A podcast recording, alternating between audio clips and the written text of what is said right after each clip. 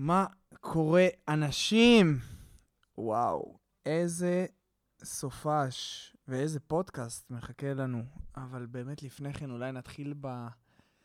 בסופש הזה, שמתחבר בצורה ישירה לפודקאסט הקרוב. אמ, לפני מספר פודקאסטים שמעתם את אה, ארנון, ארנון שומר, מדבר קצת על החיים האלטרנטיביים בארץ, ו... וחושף אותי, ומקווה שגם אתכם, לעולם חדש ולא כל כך מוכר של uh, קהילות אלטרנטיביות ושל דברים שמתרחשים בארץ הקטנה שלנו, מתחת לאף שלנו, ומבלי שבאמת אנחנו מודעים אליהם או מודעים לדבר, לדבר קיומם. ואני שמרתי על, עם אה, ארנון על קשר, והוא חמוד ומקסים ואני מת עליו. ו... ואז הוא הציע לי להצטרף, הוא היה אחד המנחים באיזשהו אירוע, ו... והוא הציע לי לבוא ו... ולהצטרף לא... לאירוע איזשהו סוף שבוע. הכותרת של הסוף שבוע זה אה, מיניות גברית, שזה מין נושא כזה שאנחנו, בטח אנחנו הגברים, המצ'ואיסטים, אלה שחושבים שהם יודעים הכל, לרוב ממסמסים, ומה כבר יש ללמד אותי? אני המאהב הכי טוב, אני... כל הבחורות שאיתי גומרות וכולי וכולי, כל, ה... אמ, כל השטויות שאנחנו אומרים לעצמנו בראש. אבל אמ, זה היה סוף שבוע של היום הולדת שלי. והייתי צריך ברייק ככה, גם קצת שקט עבור עצמי, גם מהאישה ומהמשפחה ומכולם, ושנייה רגע להתפקס על עצמי ולטפח ולטפל גם בעצמי. שאני חושב שאין משהו יותר חשוב מזה, אה, כי על מנת שנוכל לשרת אחרים ועל מנת שנוכל להעניק מעצמנו, אנחנו קודם כל צריכים להיות במצב טוב, ב state of mind טוב, בבריאות טובה, בהכל, באיזשהו מכלול כזה שמאפשר לנו לבוא ו- ולתת מאיתנו את, ה- את הטוב ביותר. אז uh, זה בא לי ככה מדויק. והגעתי, הגעתי לסדנה, הגעתי לסופש, ברור, עם uh, קצת חששות וקצת מבוכה וקצת uh, לא יודע מה הולך לקרות. ווואו, וואו, וואו, וואו. Um, חוץ מזה שאני אגיד שזה פשוט חובה, חובה, חובה. קודם כל ללמד את הדברים האלה בבית ספר יסודי, מהרמה הכי, הכי פשוטה. Um, אבל לרמה של אחד הסופי שבוע ואחד הסשנים הכי מעשירים והכי מדהימים שהיו לי, באמת זה, זה, זה משהו שאני, קשה לי לשים אותו ככה ב, במילים. אה, כמה מדהים זה לראות גברים רגישים וגברים נפתחים וגברים שמדברים. וזה, היינו כמעט 90 גברים, וכאילו, בלי נשים בכלל, סוף שבוע רק גברים. ולהרגיש בחוסר הזה של האנרגיה הנשית, ממש כאילו, אתה שם לב, שם לב לזה, ואיך פתאום החלל נהיה אחר, ואתה... פתאום אין איזשהו משהו שהוא מסיח את הדעת, וזה היה פשוט חוויה יוצאת דופן. אני מקווה שעוד יצא לי לארח בפודקאסט הזה איזשהו, אה, את אחד המנחים מה, מהסדנאות, לבוא ולדבר על, על מה בעצם חווינו ומה היה שם, אבל אה, אני רק יכול להגיד לכם, באמת, מבלי... לחפור על זה יותר מדי, שזה היה אחד הדברים היותר מדהימים שיש, ואם אתם רוצים, אתם יכולים לחפש את ה... אה, הלב, שזה הארגון העל או אישטר, שמארגנים את, ה, את הסדנאות האלה, מדברים גם לסדנאות רק לגברים ורק לנשים ולזוגות ועל מיניות ועל שפיכה נשית ועל, ועל uh, רב אורגזמות או מולטי אורגזמות ו, ואינטימיות במערכות יחסים ועוד ועוד ועוד. והיופי גם, שגם אני, כמה שאני... Uh, מחוץ לתבנית, גם אני באתי עם איזושהי דעה קדומה על בטח איזה סוג של אנשים יהיו שם. והופתעתי לבוא ולגלות ולראות שאין typecast. יש לך גם את ההייטקיסט וגם את ההיפי וגם את ה-so אה, called, uh, uh, את הבחור, uh, זה שהוא, לא, לא, לא אגיד uh, גבר ניאנדרטל, אבל uh, גם את הגברים שהם בחיים, אתם לא תגידו שהם ידברו על, על הנושאים האלה ולא לא ייפתחו לנושא הזה, בטח לא ב setup כזה, וגם... Uh, כולם, בקיצור, מבוגרים, צעירים, הכל, הכל, הכל היה שם, וזו הייתה פשוט חוויה מדהימה. אה, וזהו, ו- ורציתי ככה להגיד על זה איזה שהם כמה מילים לפני שאנחנו מתחילים עם הפודקאסט הזה, ובאמת הפודקאסט הזה וזה שאחריו, וגם זה שאחריו, אני ככה בכמה ימים אינטנסיביים אה, מקליט את כולם, כי החסך שלי אה, בזמן, לצערי, אה, הולך וגובר, אה, ממיליון ואחת סיבות ועיסוקים. אז אה, אני הולך להקליט גם את, ה, את הפודקאסט הנוכחי וגם את הבא, וגם ככה שלושה פודקאסטים שההקדמה הולכת אה, לבוא, אז תסלחו לי אם זה התוכנית הבאה. אה, אתם מרגישים את אותה אנרגיה, או אני לא מחדש כל כך על מה שקורה סביבי השבוע, כי זה באמת קורה באותו יום. וגם ככה עוד איזושהי החלטה קטנה שהחלטתי להוריד את כמות. הפרקים לפרק בשבוע. כי הרגשתי ששניים זה כבר ממש נהיה מעמסה עליי, ו- ואני לא מצליח לעמוד בזה, או שגם אם אני עומד בזה, אני פשוט, אה, פשוט אין לי זמן לדברים אחרים, וזו לא הייתה המטרה מלכתחילה, זה, זה, זה פרויקט שאני, שאני אוהב לעשות ואני רוצה ליהנות ממנו, אבל אני רוצה גם ליהנות מדברים אחרים, כמו שקיעות בים עם חברים, כמו לבלות עם, עם האישה, וכמו מיליון ואחד דברים אחרים, אז uh, כרגע ההחלטה היא לרדת לפרק בשבוע. אמ, זהו, מה יש לנו בפרק, ה... בפרק הנוכחי? נושא שקודם כל מרתק אותי באופן אישי, ואני בטוח שרבים מכם ששומעים, זה נושא שתמיד הוא איכשהו ככה קורץ לנו, ואנחנו מתים להבין עוד, והאם זה מתאים לנו או לא, זה הנושא הזה של אה, פוליאמוריה ופתיחת uh, מערכות uh, זוגיות לזוגיות א-מונוגמית בעצם. ויצא לי לארח איזושהי מישהי שהיא אושייה מאוד גדולה בתחום הזה, אה, קוראים לה משה הלוי.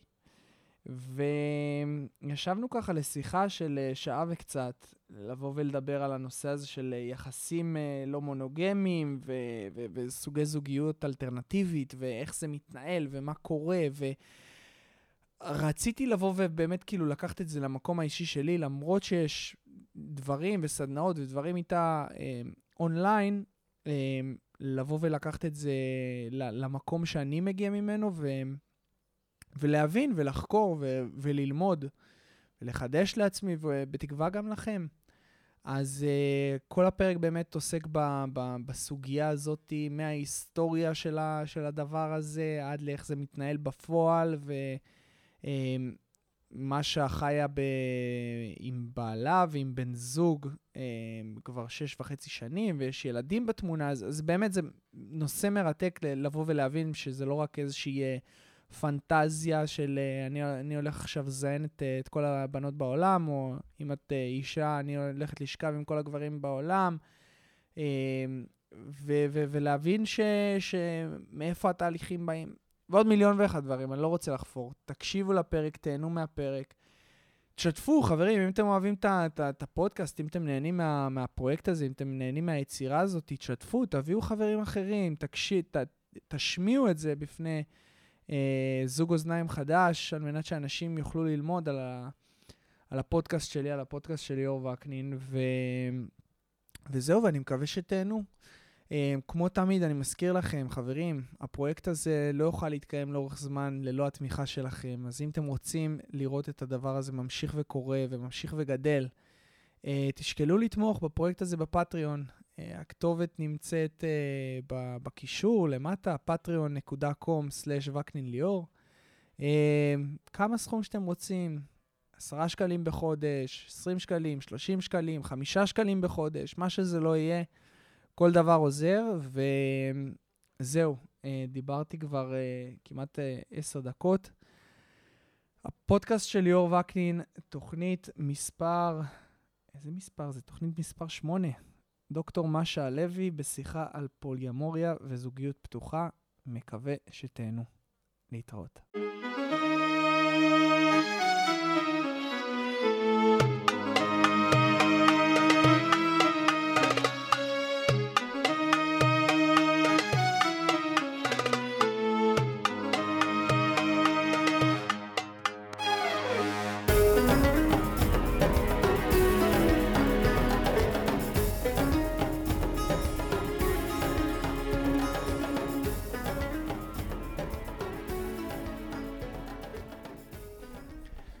משה הלוי, אהלן, מה נשמע? בסדר.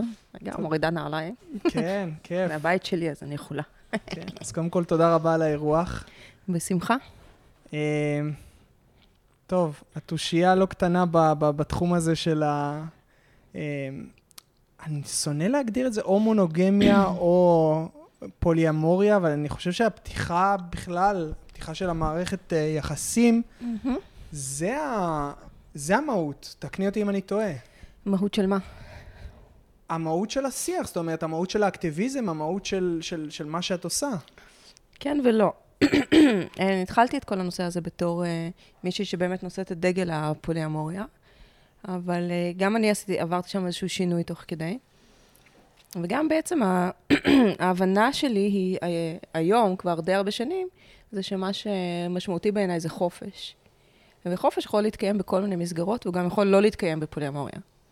אז uh, זאת אומרת, uh, במקרי קצה יש, יש מונוגמיה מאוד מאוד חופשית, ויש פוליאמוריה מאוד מאוד עם עריצות, אוקיי? אז זה לא מחייב. אבל בגדול, הרעיון הוא בעיניי שבאמת, ככל שאנחנו מאפשרים יותר, אז uh, יש יותר חופש. עכשיו, ברגע שאנשים מותר להם הכל, והם בוחרים מונוגמיה, שיבחרו מונוגמיה. אבל מונוגמיה היא שלי לבחור, על עצמי, לא על מישהו אחר. מה זאת אומרת? כאילו, אם את, אם את בזוגיות, איך זה, איך זה בא לידי ביטוי, התפיסה הזאת? שאם אני לא צריכה עוד אנשים, ואני לא נמשכת לעוד אנשים, או מאיזושהי סיבה אני לא רוצה לממש את המשיכה הזאת, אז אני נמצאת במונוגמיה מרצון. זה לא, אין לי, אין בעיניי מקום לדרוש אה, מאדם אחר שימנע ממשהו שקשור לגופו, רגשות... לגופו עוד, עוד איכשהו אפשר, אבל כי זה מעשים, אבל לרגשותיו, למחשבותיו, אין טעם, ובטח, וגם לא המיניות שלו, שזה משהו שמאוד מאוד אה, בלתי נתפס בתרבות שלנו, שהמיניות שלי היא שלי. אני יכול, כמובן יכולה להתממש עם עוד אנשים, או רק עם אדם אחד, אבל היא שלי. וזה... היא שלי גם לא לתת וגם לתת. זאת אומרת, גם בזוגיות מונוגמית אני לא חייבת סקס לאף אחד. וזו תפיסה שבמונוגמיה כאילו אנשים ירימו גבם, מה זאת אומרת- לא חייבת? אז מי? כאילו. אבל עצם החובה הזאת, שהיא קיימת בכל כך הרבה מערכות, והיא קיימת גם במערכות מערכות פוליאמוריות ו, ופתוחות, כשהאדם משלם בסקס, לא משנה על מה, בין אם זה ביטחון ובין אם זה חופש, זה הרסני גם למיניות וגם למערכות יחסים. עכשיו, הכל טוב ונכון ויפה, אבל זאת אומרת, הגראונד, הגראונד הזה, הבסיס הזה, זה בסיס שצריך להיאמר בצורה מאוד מפורשת, ואת יודעת, you were managed to articulate it, אני מניח, ב- במהלך הזמן, את- את יודעת היום לבטא את זה בצורה שהיא, שהרבה יותר, שהיא הרבה יותר פשוטה, אבל צריך איזושהי תקשורת עם הבן זוג, גם עם המחשבה על המונוגמיה, זאת אומרת, צריך את, את השיחה הזאת שמנהלים מההתחלה, זאת אומרת, להגדיר את הקווי יסוד או את הקווים המנחים של הזוגיות שאליה אנחנו נכנסים. גם, וגם להבין שהם השתנו כנראה במשך החיים. זאת אומרת, אם אנחנו קבענו איזשהם קווי יסוד לעכשיו, זה לא אומר שעוד שנה, עוד שנתיים, עוד 30 שנה, זה יהיה עדיין אותה, אותו הדבר. אז uh, ממש חשוב להיות uh, גמישים ופתוחים לשינוי, כי אנחנו חיה דינמית, אנחנו משתנים. עכשיו, זה שצריך לדבר על הנושא הזה של מונוגמיה או א-מונוגמיה, איך אנחנו רואים את מערכת היחסים, מה זה בגידה בשבילנו, מה זה נאמנות בשבילנו, מה זה זוגיות בשבילנו, כל אחד מבין את המונחים האלה אחרת, ורובנו לא צריכים לחשוב שאנחנו בני אדם שונים, ושאנחנו כנראה לא מתייחסים לכל מונח די אמורפי כזה כאותו דבר. ואנשים צריכים לשבת וממש לדבר את זה. אנשים לא עושים את זה. א', ברור להם שאם אני חושב שבגידה זה X, אז כולם חושבים שבגידה זה X, אז אין בכלל מה לדבר. וב', מונוגמיה היא עדיין משהו מאוד מאוד שקוף. זה ברור, אולי למעט תל אביב או מקומות כאלה, לאחרונה, אבל זה מאוד ברור שכשיוצאים לדייט, זו שאלה שאפילו לא עונה, לא עולה. כאילו, ברור שמונוגמיה. וברור מה זה מונוגמיה. א', גם לא ברור, כן? בסוגריים. גם פה יש הרבה מאוד גמישות, כן? כי יש אנשים שבשבילם מונוגמיה זה אומר גם את לא תצאי לשתות קפה עם מישהו בין המין השני, כשזה לא במסגרת העבודה. ויש אנשים שהמונוגמיה שלהם אומרת, יכולה להיות עם מי שאת רוצה. פשוט זה לא קורה כי היא בוחרת שלא. אז, אה, או הקצוות פה בתוך מונוגמיה הם מאוד מאוד אה, ראיתי, שונים. ראיתי איזשהו פוסט שלך שהצחיק אותי נורא על הנושא שמישהי פרסמה באחת הקבוצות, אה, הגבר קיבל זקפה ממישהי שהוא ראה ברחוב או בים, האם זה, זה נחשב בגידה. תשמע, זה, הגדרות הבגידה הולכות ומתרחבות כל הזמן. כי אם פעם בגידה הייתה סקס או רומן מחוץ לנישואין, שכולל מיניות, אז כבר מזה די הרבה שנים, גם אם בן אדם מתאהב ולא עשה עם זה שום דבר, זה נחשב בגידה רגשית, כאילו מישהו יודע בכלל לשלוט על הרגשות שלו בהקשר הזה, זה פשוט אחד הדברים היותר מגוחכים ששמעתי בחיי.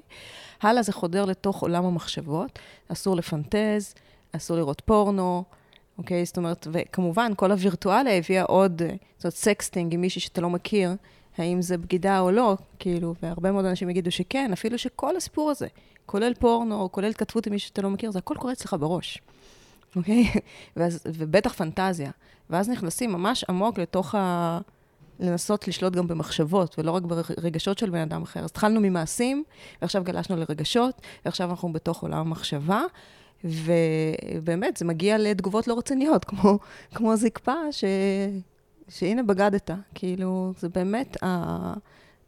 סליחה על המילה, אבל הטרלול הזה הולך ומתפשט לרמות כל כך לא סבירות וכל כך מטורפות, שאם אנחנו ניקח את ההגדרות המורחבות, שכוללות גם אגב אוננות ודברים כאלה, כבגידה, או שימוש בוויברטור כבגידה, כי זה לא אני, אז וואלה, כולם בוגדים.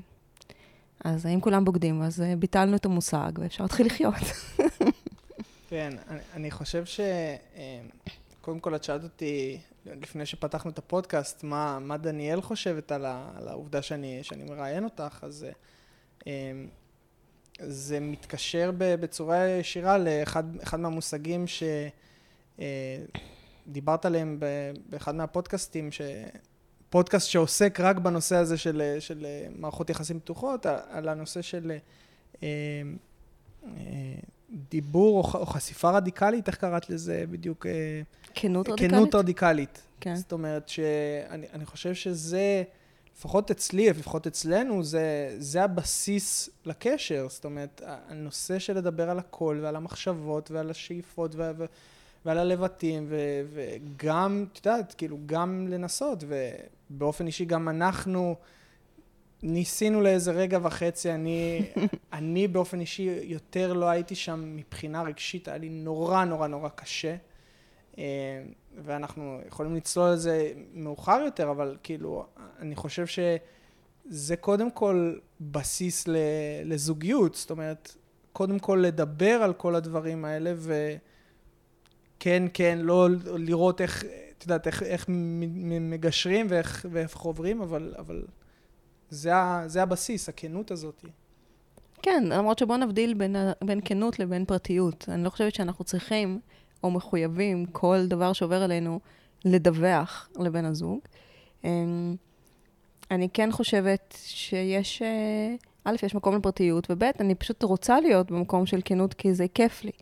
אני נהנית מלחלוק את הרגשות שלי ולחלוק את המחשבות שלי, ו, ומה שאני מכנה לשים את הברדק על השולחן, כן? כאילו, גם כשיש בי כל מיני קולות סותרים או כל מיני דברים, אני יכולה לשים את זה והכול בסדר.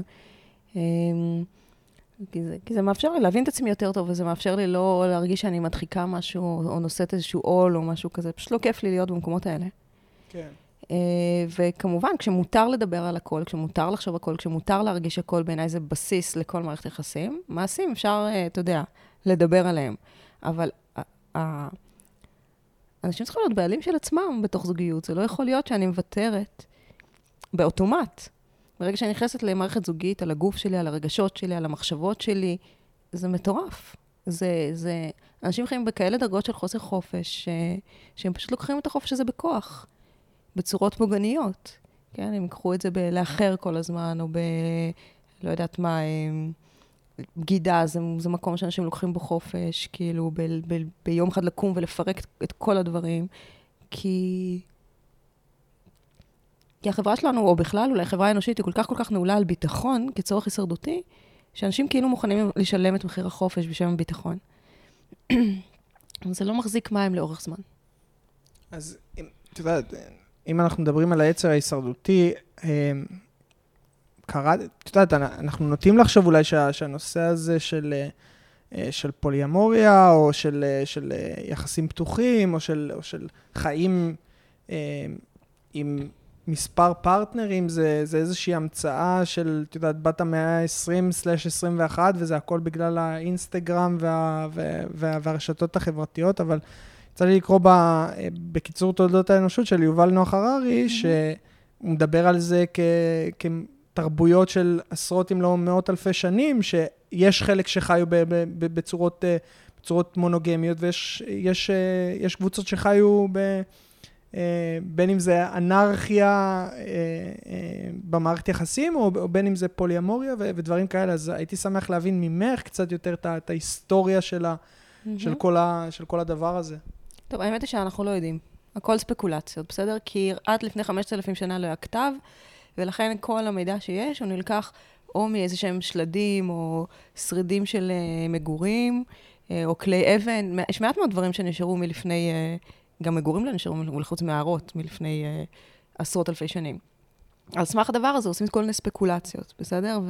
והספקולציות האלה הן גם, הן בעיקר מתבססות על היום, ועל מחקר של אנשים היום, ואז להשליך מזה אחורה זה קצת בעיה, כי גם השבטים הפרימיטיביים שחוקרים היום, הם שבטים פרימיטיביים שכבר נחשפו לתרבות המערב בצורה כזאת או אחרת. אז זה לא שבטים פרימיטיביים של לפני 50 אלף שנה. או כשאנחנו בודקים את התגובות של המוח, כן, להתאהבות, או לאנשים אחרים, או כל מיני דברים כאלה בזמן מערכת יחסים, אז אה, שוב, מאוד יכול להיות שזה מרמז על הטבע שלנו, אבל uh, זה עדיין ספקולציות. אז לכן יש המון המון גישות לגבי מה היה פעם. אז יובל נוח הררי מביא אחת מהן. אז, uh, או, או, או למשל חוקרים בעלי חיים, ומסתכלים על זה שאין כמעט מונוגמיה בקרב בעלי חיים, ובעלי חיים הכי הכי קרובים אלינו הם לא מונוגמיים. וגם כשמסתכלים על התרבות האנושית בחמשת אלפים השנים שיש כתב, אז רואים שהמיעוט מאוד קטן של תרבויות היה מונוגמי. הרוב היו פוליגמיה, לא שאנחנו רוצים להיות, כאילו, לאמץ פוליגמיה של גבר, או פוליגיניה, מה שנקרא, של גבר חזק, בעל הרבה משאבים עם הרבה נשים, מה שעדיין יש למשל בחברה הבדואית. כי זה סיפור של עוד פעם לקחת יחס לנשים כרכוש, ולקחת נשים מוחלשות, ולא להתייחס אליהן. זה לא פוליאמוריה. במובן הזה, פוליאמוריה זו תפיסה חדשנית בעיניי. כי היא, היא באה מתוך אידיאולוגיה של שוויון ושל העצמה גם נשית. זה לא רק גבר עכשיו, זה גם, ויותר מזה, כמעט כל מי שמושכת לפתוח את המערכת הקיימת לפוליאמוריה, זה כמעט תמיד נשים. ולכן, אני חושבת שזה סיפור בדיוק הפוך מפוליגמיה או עכשיו, מה היה פעם? שוב, אני לא יודעת, יכול להיות שכולם חיו עם כולם, יכול להיות שאנשים, הטבע שלהם זה מונוגמיה סדרתית, אחד אחרי השני. יש ממש המון המון ספקולציות. יש ספקולציה שאומרת שיש גן של מונוגמיה, עוד לא, הוכיח, לא הוכיחו את זה, אם יש גן של מונוגמיה או לא, אצל אנשים ספציפיים, אוקיי? אה, מה שכן עשו, עשו מחקר על נברנים. יש סוג של נברנים שהוא מונוגמי, חברתית, זאת אומרת, הנברן חי מגדל יחד את הצאצאים עם אותה אחת, והוא יותר קשור אליה, זה לא אומר שהוא מונוגמי מינית אגב. ויש נברנים שפשוט זורח, כאילו, עשו את שלהם וממשיכים הלאה מנקבה לנקבה. וכשהשתילו להם אה, קולטנים של איזשהו הורמון שקוראים לו וזופרסין, הם נהיו יותר מונוגמיים, חברתית. יותר התעניינו באותה נקבה, גידלו איתה צאצאים לכמה שעות, כן, זה לא היה זה, כאילו, אבל יכול להיות שיש אנשים שיש להם יותר קולטנים כאלה, והם נוטים יותר למונוגמיה, נניח, לפחות חברתית. אין, אין תשובות מוחלטות לגבי הדבר הזה. אני החלטתי שיש רצף.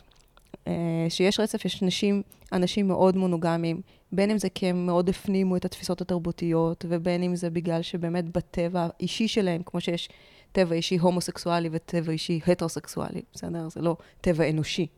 אוקיי? אז uh, הם איפשהו בקצוות של מונוגמיה, ויש אנשים שהם בקצוות של א-מונוגמיה, וכמו ביתר הסקלות, אנחנו כנראה איפשהו באמצע. זזים שם גם. כן, יש תקופה יותר מונוגמית, כמו התאהבות, תחילת קשר הרבה פעמים. יש תקופות פחות מונוגמיות. כן. אז כאילו, כולן איפשהו על הרצף ועוד זזים עליו. כן. קודם כל, יש לי מיליון, כשאת מדברת, אני עם ה-ADD, אני כאילו מיליון ואחד נושאים, זאת אומרת, קודם כל, ברור שה, שההשוואה, אמ, אם אנחנו מסתכלים על המצב כרגע, הנתון היום, אם אנחנו מסתכלים על המצב אה, בחברה אה, בדואית, או, בחברות אה, שהן עם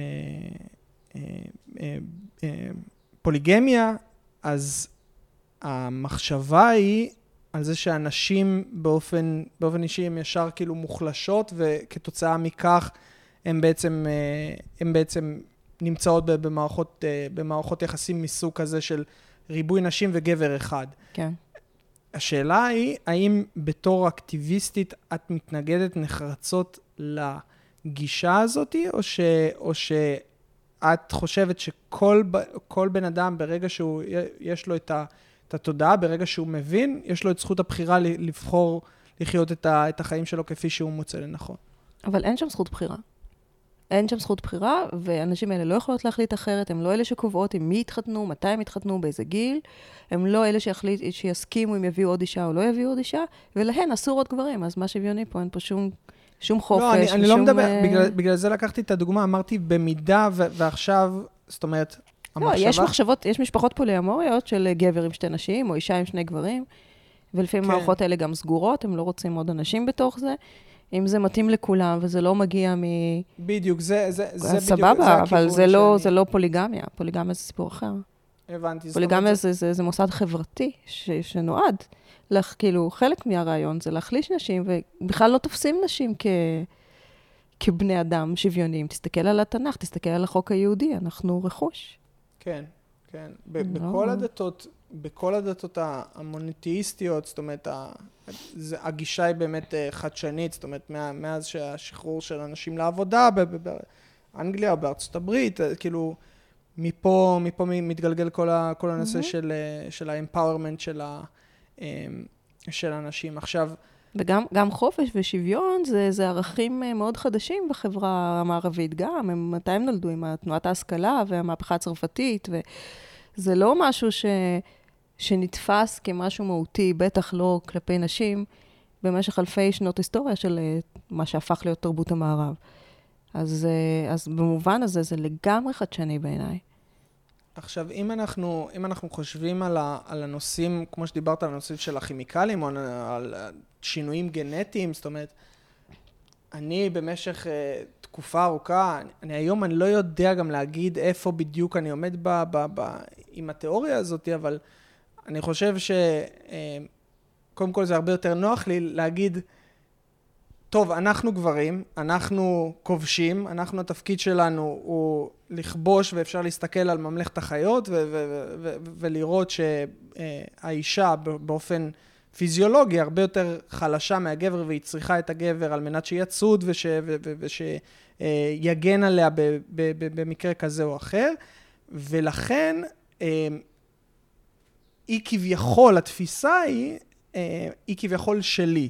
זאת אומרת, עכשיו יש לנו שינוי רדיקלי של, של חברה, שלא תמיד, את יודעת, we keep up with the, the genetics, או, או עם, ה, עם ה, השינויים הם, ברור, בראש אנחנו מבינים שכולנו ש, שווים, אבל האם נעשו איזה שהם מחקרים באמת על הנושא הזה של ה...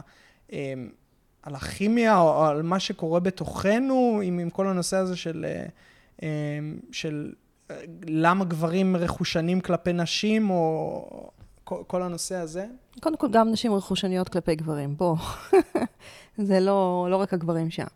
אבל אנחנו רכושניים, לדעתי, זה חלק גדול מתפיסות תרבותיות. כי עובדה שיש שונות מאוד מאוד שונה בין תרבויות.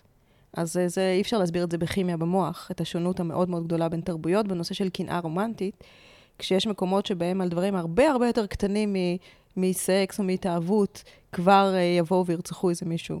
כן, uh, זאת אומרת, אפילו, אפילו בחברה הקרובה אלינו, חברה ערבית, כאילו לא... יכול להיות שכבוד המשפחה ייפגע שם רק שיחה, בסדר? אבל אה, יש תרבויות שבהן כאילו, זה ממש ברור ששוכבים עם עוד אנשים, זה חלק מהתרבות, וזה בכלל לא בעיה.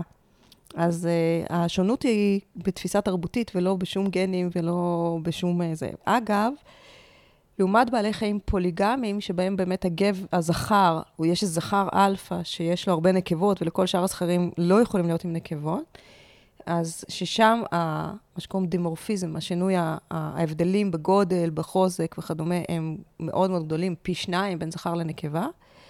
ההבדלים בין אה, בני אדם הם משהו כמו עשרה אחוז. שזה הבדלים קטנים ומאפיינים דווקא בעלי חיים מונוגמיים, שהם כולם הם כולם, mm. שוויוניים יותר ו- ו- ולא מונוגמיים, כן? כמו שימפנזה או שימפנזה ננסי.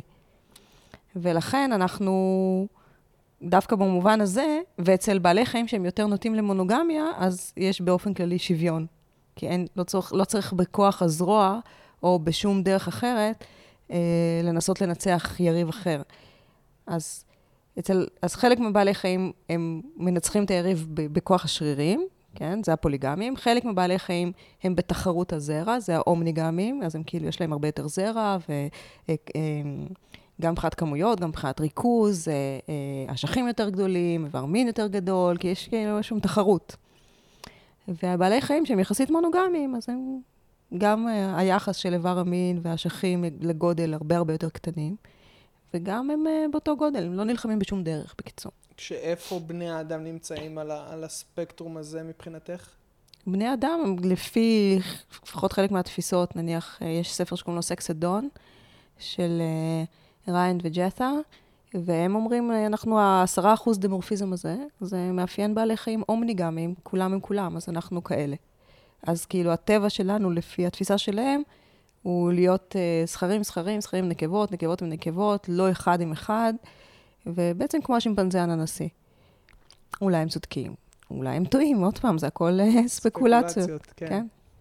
עכשיו, דבר לא... אחד אפשר להגיד, די בוודאות, מהרגע שנוצרו נישואין, בין אם פוליגמיים או מונוגמיים, מה שמכונה בגידה, רומן מחוץ לנישואין, חלק בלתי נפרד מהסיפור הזה.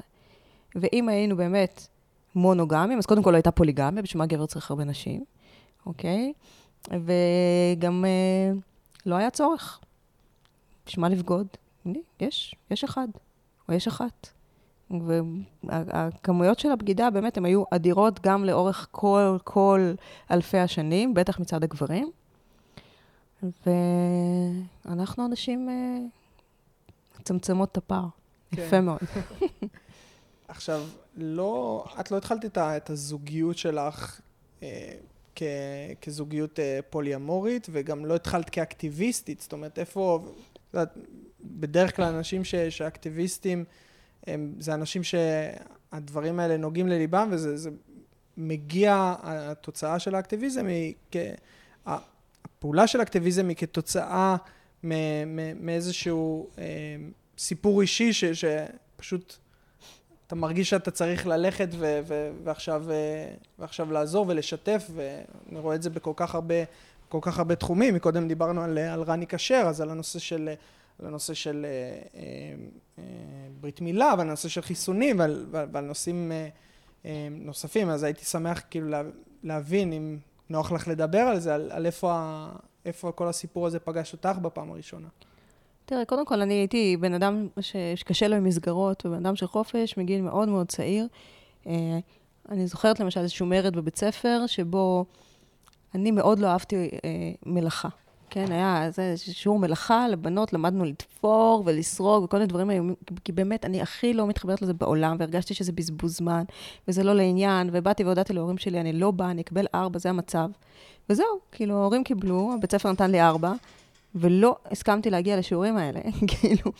אז זה משהו שבאמת מלווה אותי, היה לי מאוד מאוד קשה בצבא, כאילו באמת, כל ה... אני לא בן אדם של מסגרות, ואני תמיד הייתי מורדת. דווקא אם כבר מה שקרה, שברגע שקיבלתי את החופש שלי, באמת, אז התחלתי, אה, אחרי שנרגעתי, שיש את החופש, אז נוצר לי הרבה יותר מקום של קשב עצמי, ובתוך המקום של קשב עצמי אני כבר ממש לא מרגישה צורך לבעוט אוטומטית במסגרת. אה, רק כממסד X, אוקיי? אה, כי, כי ברגע שיש איזה איש שקוראים לו מרשל רוזנברג, כן? הוא, הוא ייסד משהו שקוראים לו תקשורת מקרבת. והוא אמר משפט שלקח לי הרבה זמן להבין אותו. הוא אמר, אל מול ממסד, הוא אמר את זה לבן שלו, אל תיתן לממסד לא להכניע אותך ולא להמריד אותך. ואני את הלהכניע הבנתי, ואת הלהמריד לקח לי המון זמן להבין, ואז הבנתי שבשני האוטומטים אין קשב עצמי.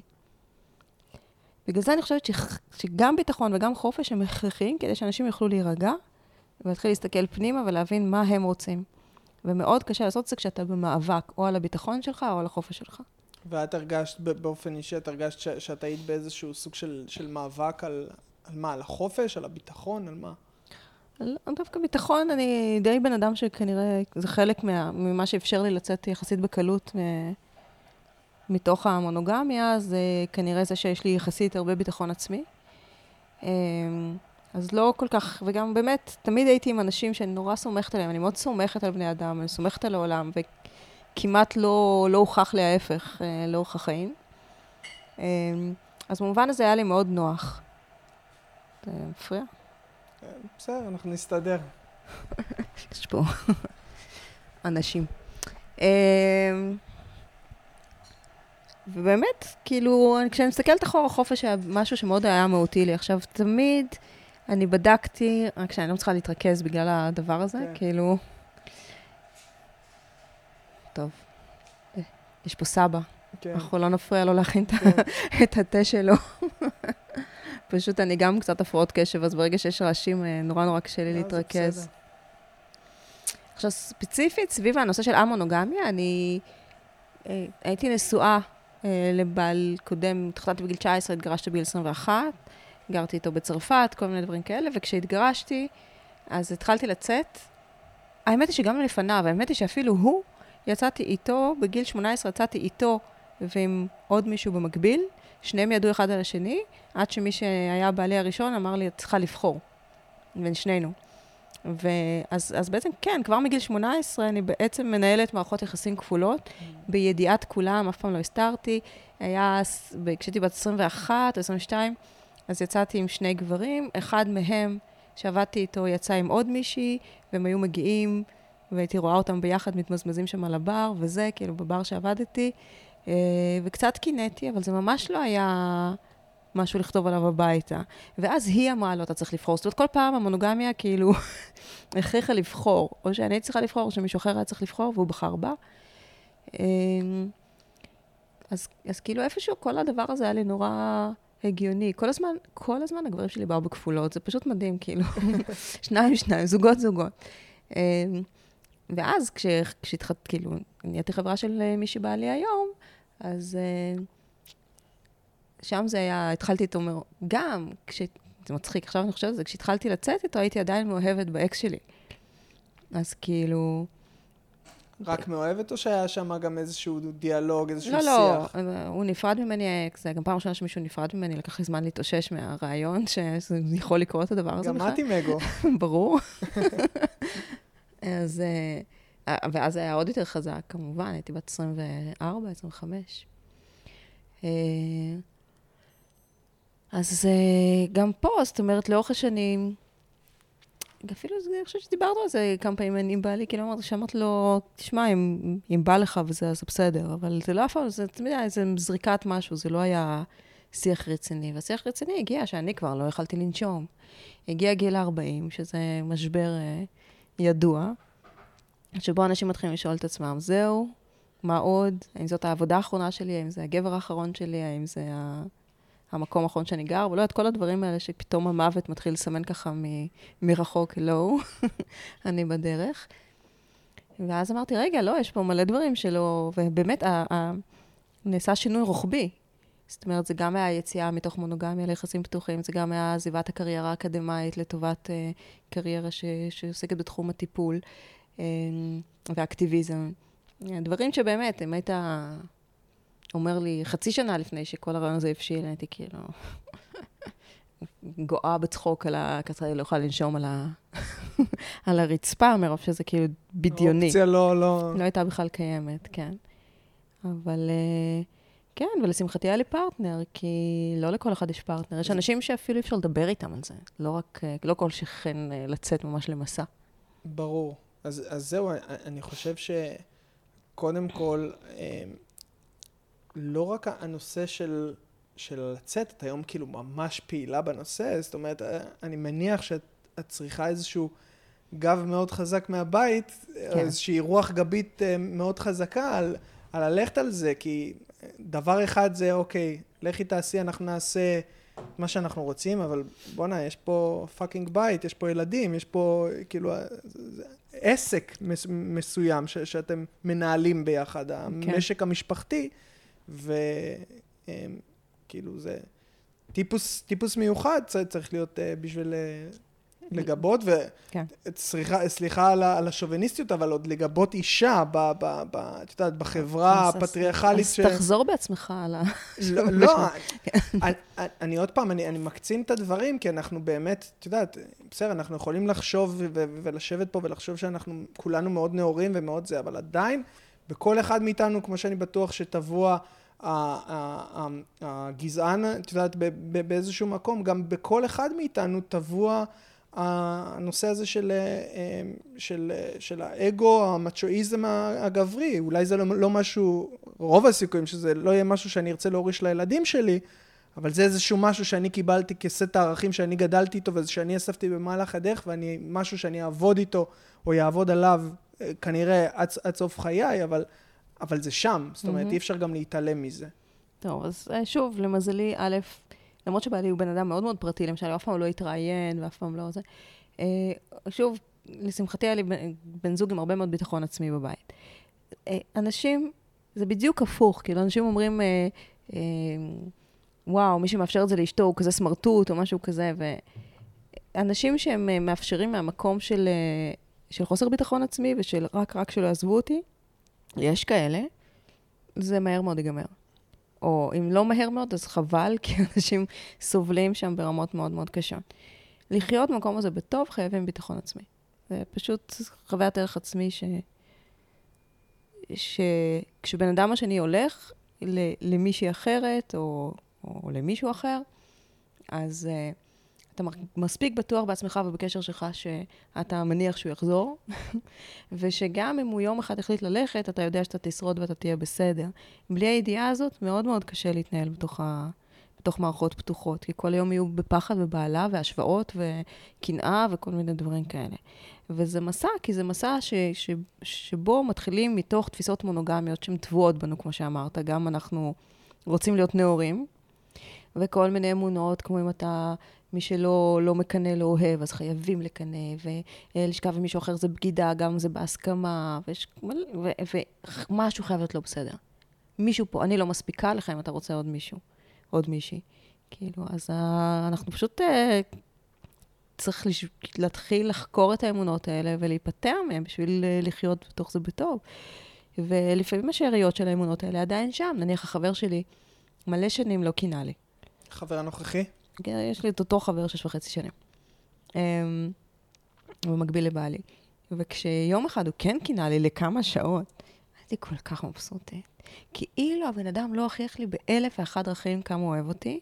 הקנאה זה היה החותמת, האישור לזה שזה אמיתי. זה כל כך טבוע בנו. כש...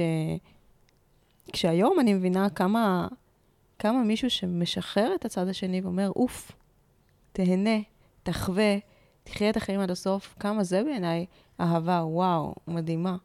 כי היא באמת רואה את הצד השני ולא רק את הפחדים שלי ולא רק את הביטחון שלי, אז, אה, אז לא, לא חייבים לקנא. אבל, אני, אבל. אני, אני, אני אגיד לך מאיזה מקום זה, זה תפס אותי, והתחלתי לספר על, על נושא שגם אנחנו, זאת אומרת, אם התחל, התחלתי להוריד את כל הלייבלים האלה של... אה, של בין אם זה הפטריוטיזם והישראליות והציונות וכל החומות של האמונה, זאת אומרת, לבוא ולהגיד את כל הדברים, קודם כל לעצמי באופן גלוי, על מי אני ומה אני, ומה אני מאמין, וגם הנושא הזה של אה, המחשבה על הפתיחה, זה, זה היה כמובן בשיתוף עם, ה, עם הבת זוג. אה, ו... היינו בהוואי, ו... ודניאל אה, עבדה בבית קפה, אני באותה תקופה, אני הייתי בטוח שכשנגיע להוואי, זה המקום המושלם בשבילי לשבת ולהתחיל לכתוב את הספר של החמישים, אה, של החמישים מדינות.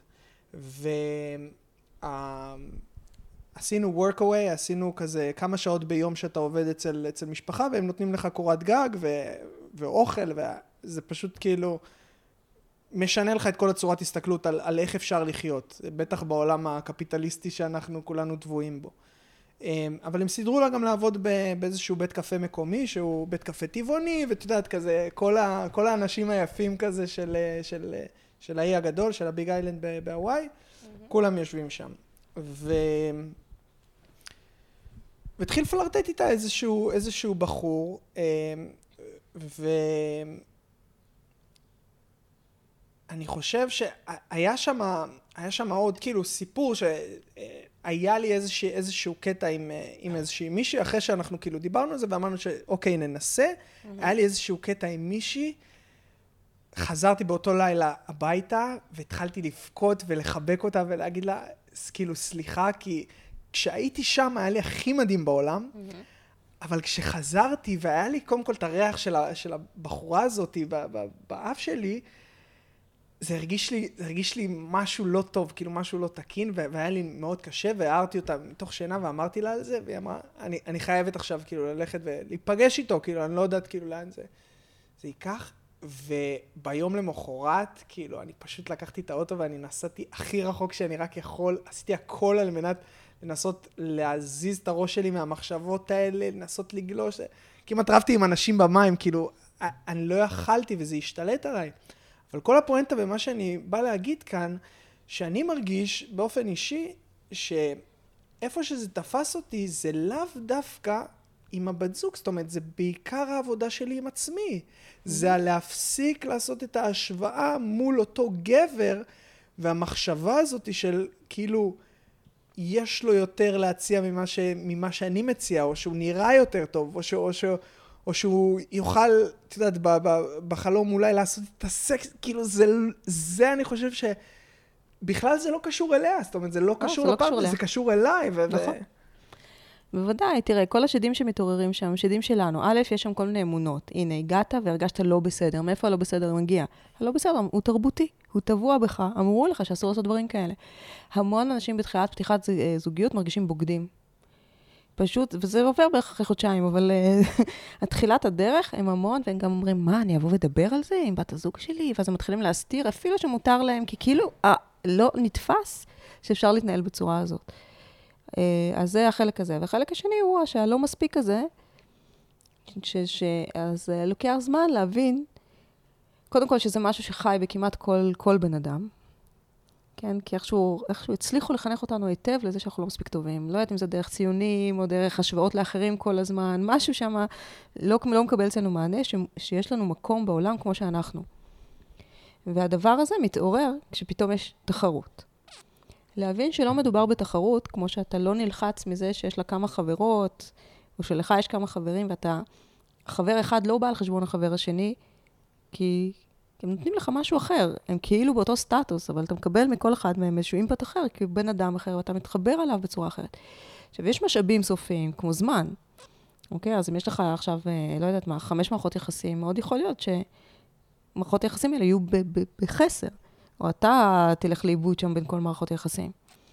מה שאני רואה, שרוב בני אדם בסוף מחזיקים שתיים, שלוש מערכות יחסים. כאילו מהפוליאמורים, כן? אה, כי יותר מזה קשה.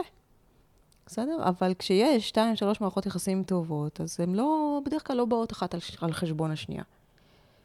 וכמובן, עצם זה שאצלנו למשל הכל פתוח בכל מקרה, כאילו יש לי שני בני זוג, ולהם יש כל אחד עוד בת זוג, ואצל כולם הכל פתוח. והידיעה הזאת שהכל פתוח היא נורא כיפת, כי לפעמים מצרפים מישהו למיטה, או לפעמים אני, לא יודעת מה, אני בחו"ל ואני אפגוש מישהו, אז אני יכולה. כאילו, זה כיף. זה כיף החופש הזה. כן. אה, אני, אני חושב גם ש... קודם כל, אני מאוד אהבתי את המושג ששמעתי אותך מדברת עליו, על הנושא הזה של האנרכיה של מערכות יחסים. Mm-hmm. ובייחוד בהקשר הזה, שאתה לא יכול לבוא ולהגיד, עכשיו הבן זוג שלי או הבת זוג שלי, הם נותנים לי הכל, וזה יותר חשוב לי מידידות של, של 20 שנה, או, או מאיזשהו, את יודעת, שאני מסכים עם זה במאה אחוז, ואני חושב שכל בן אדם יבין שזה לא ממלא את אותה משבצת. זאת אומרת, יש יש את, ה, את המקום שה, שה, שהזוגיות האינטימית, או הזוגיות הראשית, או איך שלא תקראי לזה ממלאה, ו, ויש גם ידיד, או חבר טוב, ש, או שיחה טובה, או כל מיני דברים כאלה, שאנחנו... לרוב בגלל החברה, נאלץ, או בגלל ההתניות החברתיות של, של יחסים אה, אה, מונוגמיים, נאלץ להקריב אותם במטרה לקדש ולשמר את, ה, את, ה, את הדבר הזה. כן, תשמע, יש, אה, יש, יש לי אקס, שאנחנו באמת שמרנו על חברות מאוד מאוד טובה לאורך כל השנים. והוא התחתן עם מישהי שלא באה לטוב בעין. והוא לא גר בארץ, וכשהוא מגיע לארץ, היא לא מרשה לו לפגוש אותי. עכשיו, אחותי, אני מכירה אותו לפנייך. כאילו, מה זאת אומרת את אומרת לו לא לפגוש אותי? זה פשוט כאילו דברים ש... מה גם שממש לא מתכנת לעשות שום דבר. זה שאני פוליאמורית לא אומר שאני אשכב עם אנשים מונוגמיים נשואים, בסדר? זה לא... יש לי את הגבולות שלי. אז אה, זה, זה מר, מרתיח אותי, ממש. כאילו, מה זאת אומרת? את מחליטה עליו את מי יכול, מי יכול לדבר ומי לא יכול לדבר. זה פשוט לא, לא נתפס לי. וזה מרגיז אותי גם. ו- כאילו, ו- כאילו צד מישהו אחר בכלל שולט על מערכת יחסים שהיא שלי.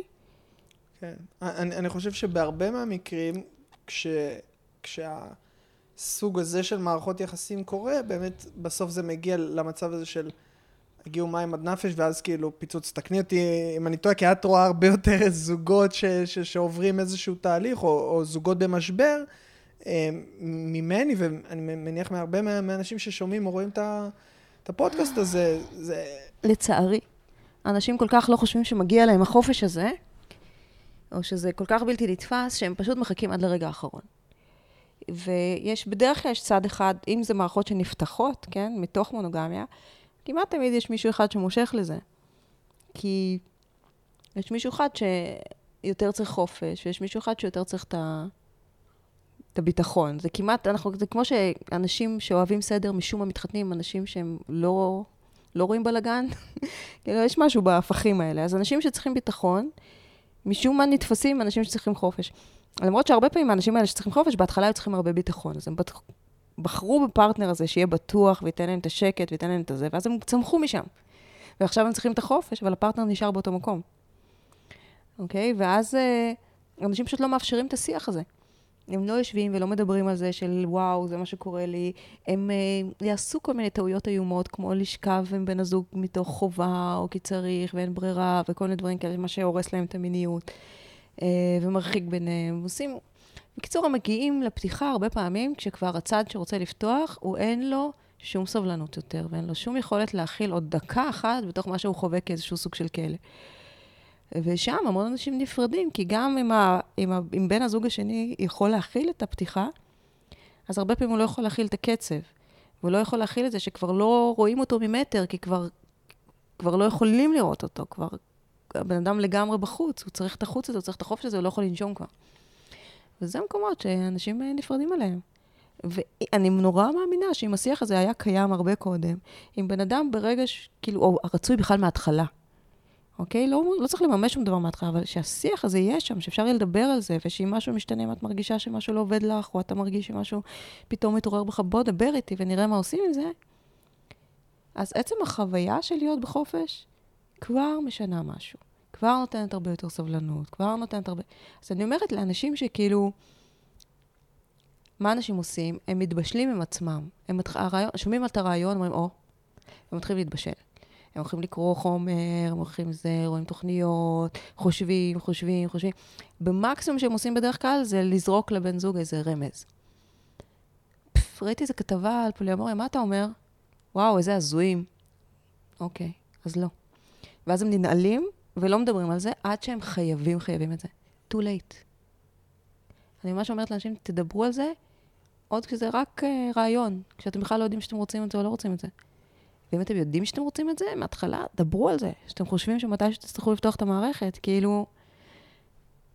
זהו, אני חושב ש, שזה גם, גם קטע, זאת אומרת, גם אם באותו, באותה נקודת זמן החלטנו, אני לוקח אותי באופן אישי, כי, כי זה הכי קל, אם באותה נקודת זמן החלטנו שכרגע זה לא מתאים, אני לא חושב שלשנינו זה ירד מהפרק, אה, את יודעת, לנצח. זה כרגע אני לא, אני לא יכול להתמודד עם זה, לא, ב, לא, לא, לא ב-state of mind ולא ב-set and setting שאני נמצא בהם, ו- mm-hmm. וכאילו, אבל כאילו, השאיפה היא כל הזמן, השאיפה הרוחנית היא כל הזמן לגדול ולהתפתח ול, ו- ולהתקדם, ואני חושב ש... אם, אם אני מסתכל על המסלול החיים שלי, כאילו מה, מה, מה, הפינקו, מה, מה, מה הקצה, הוא, הוא הנושא הזה של ה-unattachment, זאת אומרת, לא רק unattachment ל, ל, ל, לדברים פיזיים, שאנחנו באמת מתרגלים את זה על ידי מינימליזם, ואת יודעת, לחיות על, על, על שתי תיקים, ואפשרות לנוע ממקום למקום, אלא unattachment לבן זוג, ו-unattachment גם לחיים עצמם, זאת אומרת, להבין שזה טרנזיאנט, כל, כל הדבר הזה הוא, הוא, הוא בר חלוף, זה לא משהו שהוא, שאנחנו לנצח כאן, או, או לנצח יהיה לנו את הנעורים, או לנצח תהיה לי את התקופה הזאת שאני, שאני מבלה, אלא הכל כאן ועכשיו. ו, ו, um... תראה, אני חלקית מסכימה עם זה, בסדר? כי אני חושבת שברגע שיש אהבה רומנטית, יש attachment, נקודה. אוקיי? זאת אומרת, אה, אפשר, כאילו, אהבה ללא תנאי, אני לא מכירה אותה אפילו לא לילדים שלי. בסדר? אני חושבת שגם לילדים, אם יבוא ילד שכל היום רק, רק יעשה צרות, רק יכאיב לך, רק אה, לא יודעת מה, אה, מתישהו אתה לא תוכל להרגיש עליו אהבה.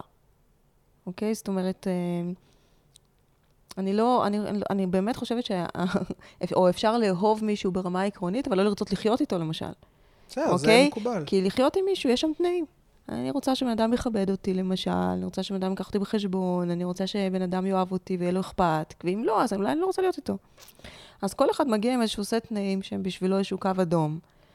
אמ, עכשיו, וברגע שיש בן אדם ספציפי שאני רוצה אותו, אני רוצה אותו בגלל שהוא גורם לי להרגיש טוב. אני לא רוצה אותו אבסטרקטית. זאת אומרת, יש שם attachment ויש שם מה שמכונה אהבת דגים, כן? מכיר את ה... לא. יש איזה רב, רב שקוראים לו אברהם טברסקי או משהו כזה, והוא אומר, אה, כשאנשים אומרים אני אוהב דגים, למה הם מתכוונים? אומרים, אני דג דג, אני רוצח אותו, אני מטגן אותו, אני אוכל אותו, אני אוהב דגים. אומר, דג אולי לא יסכים איתך שזאת אהבה, כאילו, הדבר הזה, איכשהו פחות. כן, זה, זה אומר, וכשאנחנו אוהבים אנשים אחרים, אז אנחנו אוהבים אותם בדרך כלל אהבת דגים, זאת אומרת, במובן של מה הבן אדם הזה נותן לי. ואנחנו לא חושבים מה אנחנו נותנים לבן אדם הזה. כאילו, הוא אומר, האהבה האמיתית היא מגיעה מנתינה. כאילו, מזה שאני רואה את הבן אדם הזה ואני רוצה שיהיה לו טוב. אז זאת אהבה. ואני אומרת, אהבה היא גם וגם. אוקיי? ו... אני חושב ש, שיש אפילו עוד, uh, עוד רובד לזה, זה לאהוב את הבן אדם as is, או, או כמו שפגשת אותו, ולרוב... הבן אדם שאתה התאהבת בו, הבן אדם שפגשת בו מלכתחילה, הוא לא אותו בן אדם שאתה נמצא איתו כרגע בטיפול זוגי אצל משה הלוי, זאת אומרת, הכנסנו אותה, או אותו או אותה לאיזושהי קופסה, וקלענו אותו, וכאילו, אתה מצמצם את הנוכחות שלו, וכבר אין את החופש הזה כמו, שאתה, כמו, כמו, שאת, אה, אה, כמו שאת מדברת על זה, ו, ופתאום כאילו, רגע, זה, זה, זה לא זה, אבל זה גם לא אותו בן אדם, אנחנו צריכים פשוט לאהוב, אני אוהב אותך בגלל מי שאתה as is, אני לא רוצה לשנות אותך. תראה, עוד פעם, מסכימה חלקית, כאילו, כמובן רצוי אם אפשר, לא תמיד אפשר, קודם כל אנשים משתנים. בסדר, הערכים שלהם משתנים, יכול להיות שהערכים שלי השתנו והערכים שלך נשארו אותו דבר, ואנחנו כבר לא רואים עין בעין בדברים מהותיים. ואני ארצה לקרב אותך אליי אולי, ושתראה את העולם דרכי, ויכול להיות שאתה לא יכול, ואולי אתה כן יכול, אוקיי? אה, התנהגות מסוימת יכולה להיות אה, פוגענית, ואני לא ארצה שהיא תמשיך, כי היא פוגעת בי, אז אני ארצה שההתנהגות הזאת תשתנה. אני לא חושבת שאנחנו, זה כאילו שום דבר פה לא סטרילי בעיניי. כל ה... בגלל זה זה קצת סיסמאות בעיניי. unattachment, או לאהוב מישהו בדיוק כמו שהוא, זה נחמד בתיאוריה, אבל העולם הוא יותר מסי. הוא יותר מלוכלך, הוא לא טהור. אז קשה מאוד להגיע למקומות הטהורים האלה, ואני גם לא מצפה להגיע אליהם. אבל אני אומרת, זה יכול להיות איזשהו מצפן, אוקיי? של כמה, שאני רוצה להתקרב לשם. אה, נניח, אני לעולם לא אגיע לדעתי ל-unattachment, כי בשבילי unattachment זה גם חוסר אכפתיות איפשהו. כאילו, אני, כשבן אדם קרוב לי ימות, והוא ימות, כי זה החיים, אני עצובה. אני אבכה, אני אתגעגע אליו, כאילו, זה ברור לי. אני לא, לא יודעת אם אני רוצה להגיע למקום שבו זה, אני אגיד, אה, אוקיי, מת הבן שלי. לא, לא יודעת אם אני רוצה להיות שם בכלל. זה אבל כבר אפתיות ממש, כאילו, כאילו- זה... מה- אני, לא, אני דווקא לא משייך, משייך uh, unattachment ל, ל, ל, לסוג של אפתיות, אלא פשוט את הנושא של מה שיש כרגע, כאילו ליהנות מ- מכל הבריאה, מכל הדבר הזה, ליהנות כמו שזה כרגע. זאת אומרת, לא עכשיו אה, לבוא ואו להתרפק על העבר, או לבוא ולבכות על זה שהמצב היום הוא לא כמו, ש, כמו שהוא היה. כאילו, ברור, החיים דינמיים והחיים... נכון. ובאמת מסי, זאת אומרת, ה- כמו שאמרת, אני מאוד מסכים עם הנושא הזה שזה איזשהו, איזשהו מצפן. אנחנו עדיין, אני לא כולי רוח ואני כל היום יושב כמו בודה, ואת יודעת, כאילו, מרחף בעולמות עליונים, אלא אני, אני, אני, אני חי ואני, ואני מתקיים בעולם ואני זז. אמ, אבל, אבל כן לזכור, עוד פעם, לפחות מבחינתי, שזה כל החוויה האנושית היא חוויה בר חלוף כחלק מאיזושהי תודעה שהיא אלמותית. זאת אומרת שאני לא, גם אם הגוף מת, לאו דווקא הנפש מתה, אבל זה כבר נכנס לתחום האמוני כן, ש... זה נכנס לתחום שאני לתחום פחות... ש... בסדר. פחות שלי. אמ, אבל, אבל בהחלט, אני רוצה לתת לאנשים להיות מי שהם ברמה הכי אגוצנטרית. לא שווה לי שהם יהיו משהו אחר. אוקיי? כי כשבן אדם שם מסכה ומשחק משהו, זה באמת לא נותן לי שום ביטחון רגשי. אני יכולה לשים לאנשים כל מיני הגבלות, והם יעשו את זה. אבל אם הם סובלים, או, או, או אם הם עושים דברים רק כי אני אמרתי, וזה ממש לא מה שהם רוצים, אז אני לא יכולה לקבל מזה ביטחון רגשי, אוקיי? אז כשמישהי שוכבת עם מישהו כי צריך, כי היא מרצה, והמון נשים עושות את זה, אפילו ברמה, טוב, אני פחות רוחנית ממך, אבל אפילו ברמה האנרגטית, אנש- אנשים מרגישים את זה. הם מרגישים את זה, הם אולי מספרים לעצמם סיפור, אבל אנחנו יודעים הכל. כשהיא הולכת לישון כל פעם אחריך, כשאתה כבר נרדם והיא רואה סדרה, כשכל פעם כואב לה הראש, כל פעם נורא נורא עייפה, או הפוך הוא כל פעם, אנחנו, אנחנו מספרים לעצמנו סיפור כדי לא לראות את האמת. כי אם אנחנו לרגע אחד נגיד, אנחנו יודעים מה אנחנו רואים פה, אז זה נורא כואב ונצטרך לעשות עם זה משהו. אבל אנחנו יודעים. ואני אומרת, אין טעם, זה רק, זה הרסני. אני לא רוצה אף בן אדם שישכב איתי כי הוא צריך, זה נשמע לי פשוט איום ונורא. אני לא רוצה שאף אחד שיבלה איתי ויצא איתי לפאבים או לסרטים, ברגע שהוא רוצה בכלל להיות בראש עם מישהי אחרת. כאילו, אני לא צריך, זה לא נותן לי כלום. והביטחון הרגשי שלי מגיע דווקא מחופש. ברגע שהבן אדם הזה חופשי, והוא באמת יכול לעשות מה שהוא רוצה, אז כשהוא איתי, זה ברור שזה כי הוא רוצה. לא, הנה הביטחון.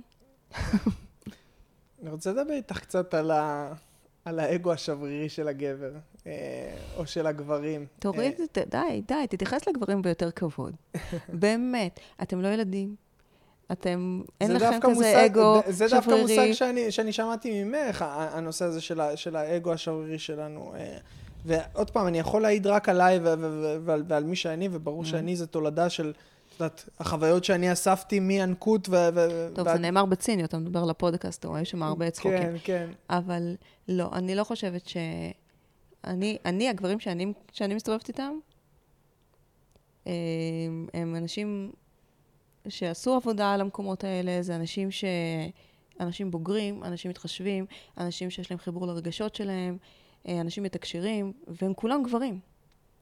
כאילו, אז כאילו הסטריאוטיפ הגברי של איזה ניאנדרטל שלא יודע לשלוט בעצמו, ושכל דבר קטן הופך אותו לקורבן, והוא לא יודע להתמודד איתו, והוא נשבר מכל אה, עומס רגשי קטן, כי הוא לא יודע לתקשר רגשות. אז אולי איפשהו.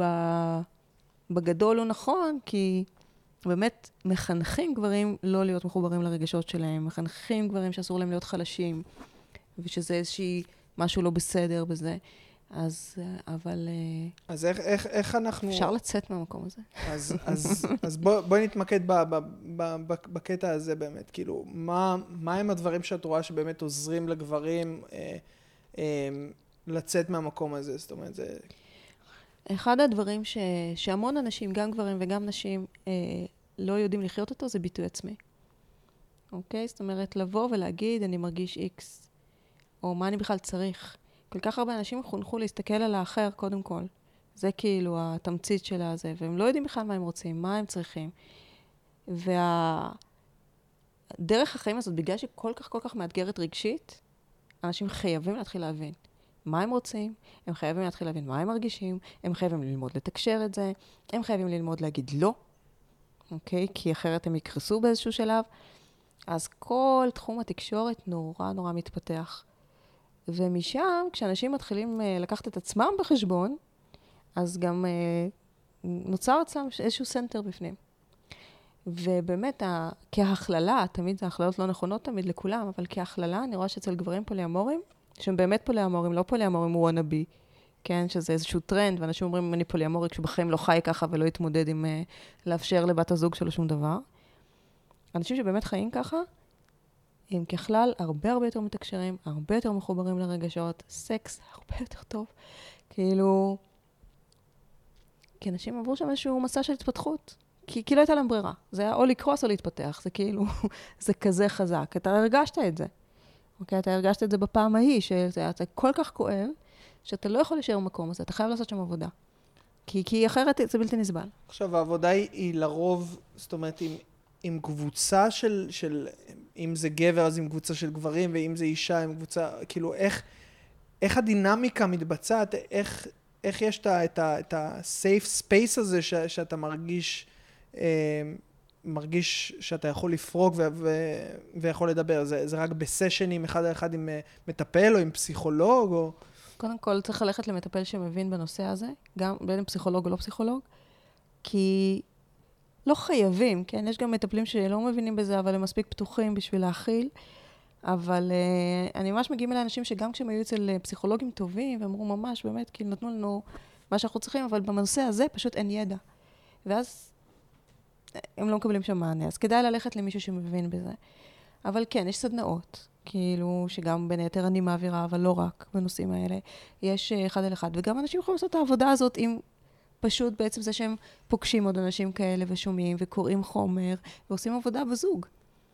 אנחנו כשהתחלנו, לא היה לנו לא ספרים, לא קבוצות פייסבוק, לא מטפלים, לא היה לנו כלום.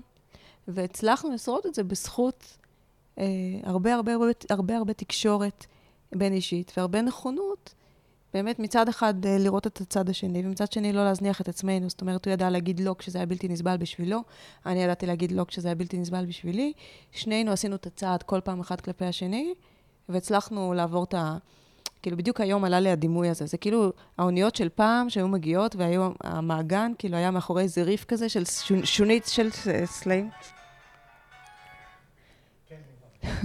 של אה, סלעים אה, כאלה שנורא נורא מסוכנים, ואם הספינה מצליחה לעבור את זה, אז היא בחוף מבטחים. אוקיי? אז תהליך הפתיחה הוא ממש הריף הזה, כאילו, אתה זה שונית שאפשר כל רגע לעלות שם על סרטון, ו... וזהו. כן, כן. אז צריך לעשות את זה בזהירות ובעדינות, ולאט, לאט, ולנווט ביחד, אוקיי? שאף אחד פה לא יישאר במקום אחר לבד. אה, ואם מצליחים לעבור את זה, אז... אז זה מדהים, אבל הרבה לא מצליחים. ואת חושבת שהמודל הזה, המודל של אה, פוליאמוריה, מהבחינה של מערכות יחסים מבוססות ושמדברים על הכל, זה הגישה? או שגם אם לצורך העניין יש, יש הבנה בין בני הזוג, תשמע, כשאתה לא איתי ואם אתה עושה משהו, כל עוד אתה שומר על עצמך ואתה לא, אתה לא תעשה משהו שיפגע אחר כך ב... ב במערכת יחסים שלנו, כאילו, סבבה, אבל אני, אני לא רוצה לדעת, אני לא רוצה לדעת על ה... תראה, יש כל מיני מודלים, יש המון המון מודלים. אה, כאמור, גם של מונוגמיה וגם של יחסים לא מונוגמיים בהסכמה. אני חושבת ששוב, כל אדם עם משהו יכול להתמודד, בסדר? הרבה, הרבה פעמים אנשים בהתחלה התחילו מ-don't ask, don't tell כזה, אבל הרבה פעמים מגלים שזה לא עובד להם. את כל... רואה שזה איזשהו אה, התקדמות כזה, איזשהו... הרבה פעמים יש איזשהו מהלך, כן. שהוא מתחיל מדברים הרבה יותר סגורים, וככל שאנשים אה, תופסים ביטחון, אז זה נפתח ונפתח ונפתח. ו... ועוד פעם, בעיניי הפתיחות המקסימלית היא לזה שמותר לנו להיות מי שאנחנו, להרגיש מה שאנחנו, כאילו, ו... וגם לסמוך אחד על השני. כאילו, אני היום משחררת הרבה יותר בקלות את בני הזוג שלי, לא שזה לי לשחרר, אבל השחרור הוא פנימי שלי, כן? כי אני סומכת. עכשיו, אני לא, לא סומכת על זה שהם תמיד יהיו מאוהבים בי או משהו כזה, כי אי אפשר uh, לסמוך על זה, כן? אבל אני סומכת על תקשורת שם, ואני סומכת שמשהו ישתנה יגידו לי, ואני גם סומכת על זה שאני משמעותית להם, והם חושבים עליי. הם לוקחים אותי בחשבון. עכשיו, זה לא אומר שהם לא יכול להיות שהם יתאהבו עכשיו בטירוף אה, באיזה מישהי וירצו ללכת, כי זה יהיה הדבר הנכון להם. זה תמיד יכול לקרות. קחת את זה בחשבון. שום דבר לא יקרה מהיום למחר. הם יבואו, ידברו איתי, יכינו אותי, אנחנו נראה מה אפשר לעשות, כאילו... אז אני במובן הזה לא, לא צריכה להיות כל הזמן דרוכה ולבדוק ולא יודעת מה. ואנשים ב-Don't ask, don't tell, אז לפעמים באמת יכולים פשוט לשחרר, ושמתי פה איזה בלוק ואני פשוט לא יודע. אבל לפעמים הם יהיו... אני יודעת שעכשיו הכל יכול להיות, אז איך אני אדע אם אתה יוצא באמת עם ידיד שלך או לא? אולי אתה הולך עם מישהי אחרת. אז אני כל פעם רוצה אולי לחפש רמזים. ואם משהו משתנה, אם פתאום אני כבר לא יכולה להיות בדונט אסק דונט אני רוצה לדבר איתך, כי קבענו איזשהם חוקים שזה רק סקס וזה, אבל פתאום התאהבתי, אבל אני לא יכולה בכלל להביא את זה, כי אסור לנו לדבר על זה. אז כאילו, וגם, זה שם איזושהי חומה על חלק מהחוויות וחלק מהזה. אז יש, שוב, אני לא... כל אדם ומה שהוא יכול להתמודד איתו ומה שמתאים לו, אבל אני מעדיפה לחיות גם בכנות וגם בחופש וגם ב... באמת, במקסימום חופש. ומתוך המקום הזה, אם אני ארצה להיות נניח רק במונוגמיה, אז בסדר. או אתה תרצה להיות רק במונוגמיה, או שנינו. אבל זה מתוך זה שמותר הכל. זה פשוט חוויה אחרת, אני לא יודעת אפילו איך להסביר את זה. זה ממש חוויית חיים אחרת, הידיעה הזאת שמותר, זה עושה ככה בשקט. כאילו, אחרי שהריף עוברים אותו וזה, זה מגיע ממש כן. למעגן, כאילו, שבשבילי הוא ממש אה, שקט ורוגע, ואני לא צריכה להילחם, אני לא צריכה להילחם על החופש הזה, זה כזה כיף. כן. עכשיו, אפרופו חופש, אה, את יודעת, אנחנו יושבים פה בסלון שלך, והילדה באה, עוברת, זאת אומרת, איך, איך הם מגיבים לזה? זאת אומרת, אני מניח שזה פתוח and out in the open כן, כבר, ודאי. כבר תקופה, אבל היו איזה שהם קשיים עם הילדים, כל הנושא הזה? לא, הילדים היו מאוד, כאילו, יחסית קטנים כשפתחנו. הגדול היה בן 11, כשסיפרנו להם, לא כשפתחנו. Uh, הקטנה הייתה בת שנה וחצי, כאילו, הייתה בת שלוש, לא יודעת, כן. כאילו, לא, לא היה רלוונטי בכלל, כאילו, היא גדלה לתוך זה. Uh, אז היו שאלות מדי פעם, כן? מדי פעם עולות שאלות, ומדי פעם, uh, אני יודעת מה, הבת שלי שאלה אותי אמצעית לפני כמה זמן, רגע, אז החבר שלך הוא אבא חורג שלי? היא מנסה להבין, כאילו, להכניס את זה לאיזה תבנית, כאילו. לעץ המשפחתי. לא, לא. כן, הוא לא. אבל... או היו שאלות, האם אם את תתאהבי, מה יקרה, או האם את תתחתני גם איתו, או כל מיני דברים כאלה, בשביל להבין, לייצר בהירות. כן. בתוך חיים שלהם. אבל כאילו, הם, אה, אנחנו חיים ככה שש וחצי שנים, והם אה, רואים, הם רואים את ההתנהלות שלנו, הם רואים שאנחנו אוהבים, הם רואים שאנחנו ביחד, הם רואים את כל הבילויים המשפחתיים, אז לא נראה לי שיש פה מישהו ש, שמודאג מזה, מהילדים. ו- וזה משנה את הדינמיקה של, ה- של השיח סביב, אה, סביב מין בבית, או סביב סקס, או סביב אהבה? ביחס כן, ל... קודם כל אני מאוד... לטבואים החברתיים ש... שאנחנו כולנו גדלנו עליהם? תראה, קודם כל אנחנו לא מדברים איתם על מיניות שלנו. הגיעה הקטנה שלי. שלום. ותוציא את המפתח, מפתח, מפתח, מפתח. אה, ועל על מיניות... גם אם זה לא בשלב הזה, אבל כן. את, את, את, ב, ב, בתור קונספט, זאת אומרת... הם יודעים שיש עוד אנשים שאנחנו אוהבים. עכשיו, ככל שהם יותר גדולים, אני מניחה שהם מבינים מה זה אומר גם. אבל אני לא חושבת שילדים ששים לשמוע על חיי המין של ההורים שלהם. זה מין משהו שגם של ההורים שלהם זה לא, אז מאוד אחרים הם צריכים, כאילו, להתמודד עם זה. אבל uh, על, על, על מיניות באופן כללי, כן. כאילו, אנחנו מאוד מעודדים שיח פתוח על זה. ו... Uh,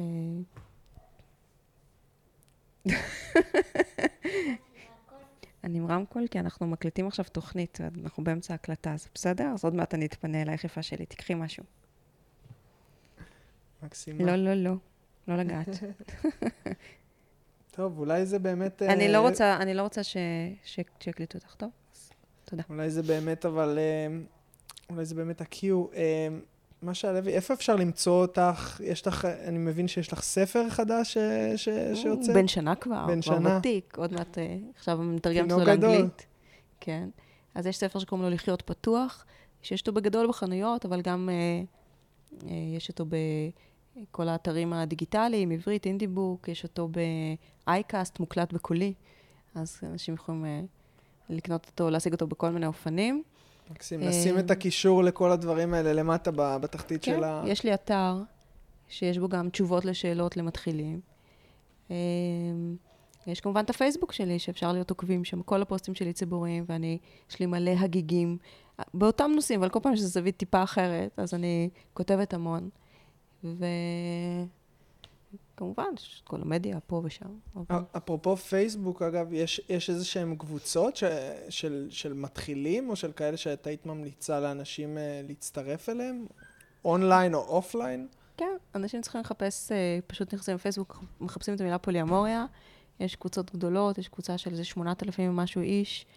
אה, כל הקבוצות האלה או סגורות או סודיות. אם הן סודיות, אז אי אפשר למצוא אותן בכלל, אבל אה, שימו לב שאתם נכנסים לקבוצה סגורה. ברגע שנכנסים לקבוצה סגורה, חוץ מחברי הקבוצה, אף אחד לא יכול לדעת שאתם בקבוצה הזאת, או לראות מה אתם כותבים שם.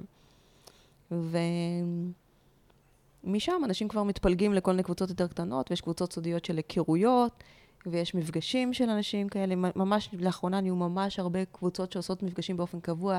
יש בפרדס חנה, ויש בשרון, ויש במודיעין, ויש פעם בחודש מפגש אה, בפולי בפולי, בתל אביב, ויש פולי פיקניק, ופולי ים, ופולי אמו, כאילו, מלא פולי. ובאמת, יש ממש פריחה סביב הנושא הזה, אז... אה, אבל אנשים צריכים להבין, כאילו, אני צוחקת, אני אומרת, זה כמו הפרסומת לחומוס. פוליאמוריה או יחסים פתוחים, עושים באחריות או לא עושים בכלל, זה מסע, זה מסע מאתגר, יש בו, תפגשו בו בטוח, כאב, קושי ושדים פנימיים יחד, עם עונג וחופש וכל ה... ו... ו... וגילוי עצמי מטורף. אמ, זה לא משהו שעושים אותו בקלות ראש. אפילו לא דברים כאילו קלילים כמו סווינג, או, או Don't ask, don't tell, כל הדברים האלה הם, הם, לא, הם לא פשוטים להכלה, הם יכולים להיות uh, צרכים שונים ומתנגשים שם, צריכים להיות מאוד מאוד רגישים, גם לעצמנו וגם לאחר. וגם, היית אומרת טיימינג? יש אנשים שפותחים מהרגע הראשון, וחיים באופן פתוח מההתחלה. יש אנשים שפותחים אחרי 20-30 אה, שנה יחד. יש אנשים שעושים ילדים לתוך המערכת הזאת, יש אנשים שמתחילים רק אחרי שהם סיימו את הילדים. אין פה כלל אה, אצבע שנכון לכולם. כאילו אם בן אדם לא בנוי למונוגמיה, אז מה נכריח אותו עכשיו לחיות במונוגמיה? עשור. בשביל מה? ברור. אוקיי? אבל להבין שזה, שזה מאתגר, ושלכל דרך יש את האתגרים שלה. ואת כ... כ... בסיכום, את ממליצה. לי קשה להגיד את זה. זה... אני ממליצה לחיות בחופש. הדרך עצמה ממש בעיניי לא משנה, ואני גם מבינה שלוקח תהליך בשביל לאפשר לאנשים לחיות בחופש. אני ממליצה להתחיל לעשות תהליך כזה. מבפנים, שלנו. כי אני לא רואה, אני לא רואה ערך למערכת היחסים שבה, שהסמל של האהבה שם זה מנעול. למרות שהרבה אנשים חושבים שזה רומנטי. מדהים. משה לוי, תודה רבה רבה. היה לי לעונג. תודה. Um, נקשר את כל, ה, את כל הפרטים לכל הדברים שציינת, ולאתר ול, ולספר, ושיהיה המון בהצלחה. תודה הכל. גם לך. תודה רבה. חברים, אם אתם רוצים לראות עוד פודקאסטים, עוד פודקאסטים כאלה, עם עוד אנשים מעניינים ודמויות שלאו דווקא תפגשו במדיה המסורתית, בטח לא בפורמט ארוך כזה, תשקלו לתמוך בפרויקט הזה. אתם יכולים לתמוך בכתובת שנמצאת כאן למטה על המסך, patreon.com/וקנין-ליאור. ו... וזהו, זה יעזור לי בעצם uh, לפקס את כל המשאבים ואת כל המאמצים שכבר עכשיו קורים לאורך זמן, ולהגדיל ולהעשיר את כל הדבר הזה, ואני מקווה שנהניתם לפחות כמוני, אז uh, נתראה בפרק הבא. להתראות.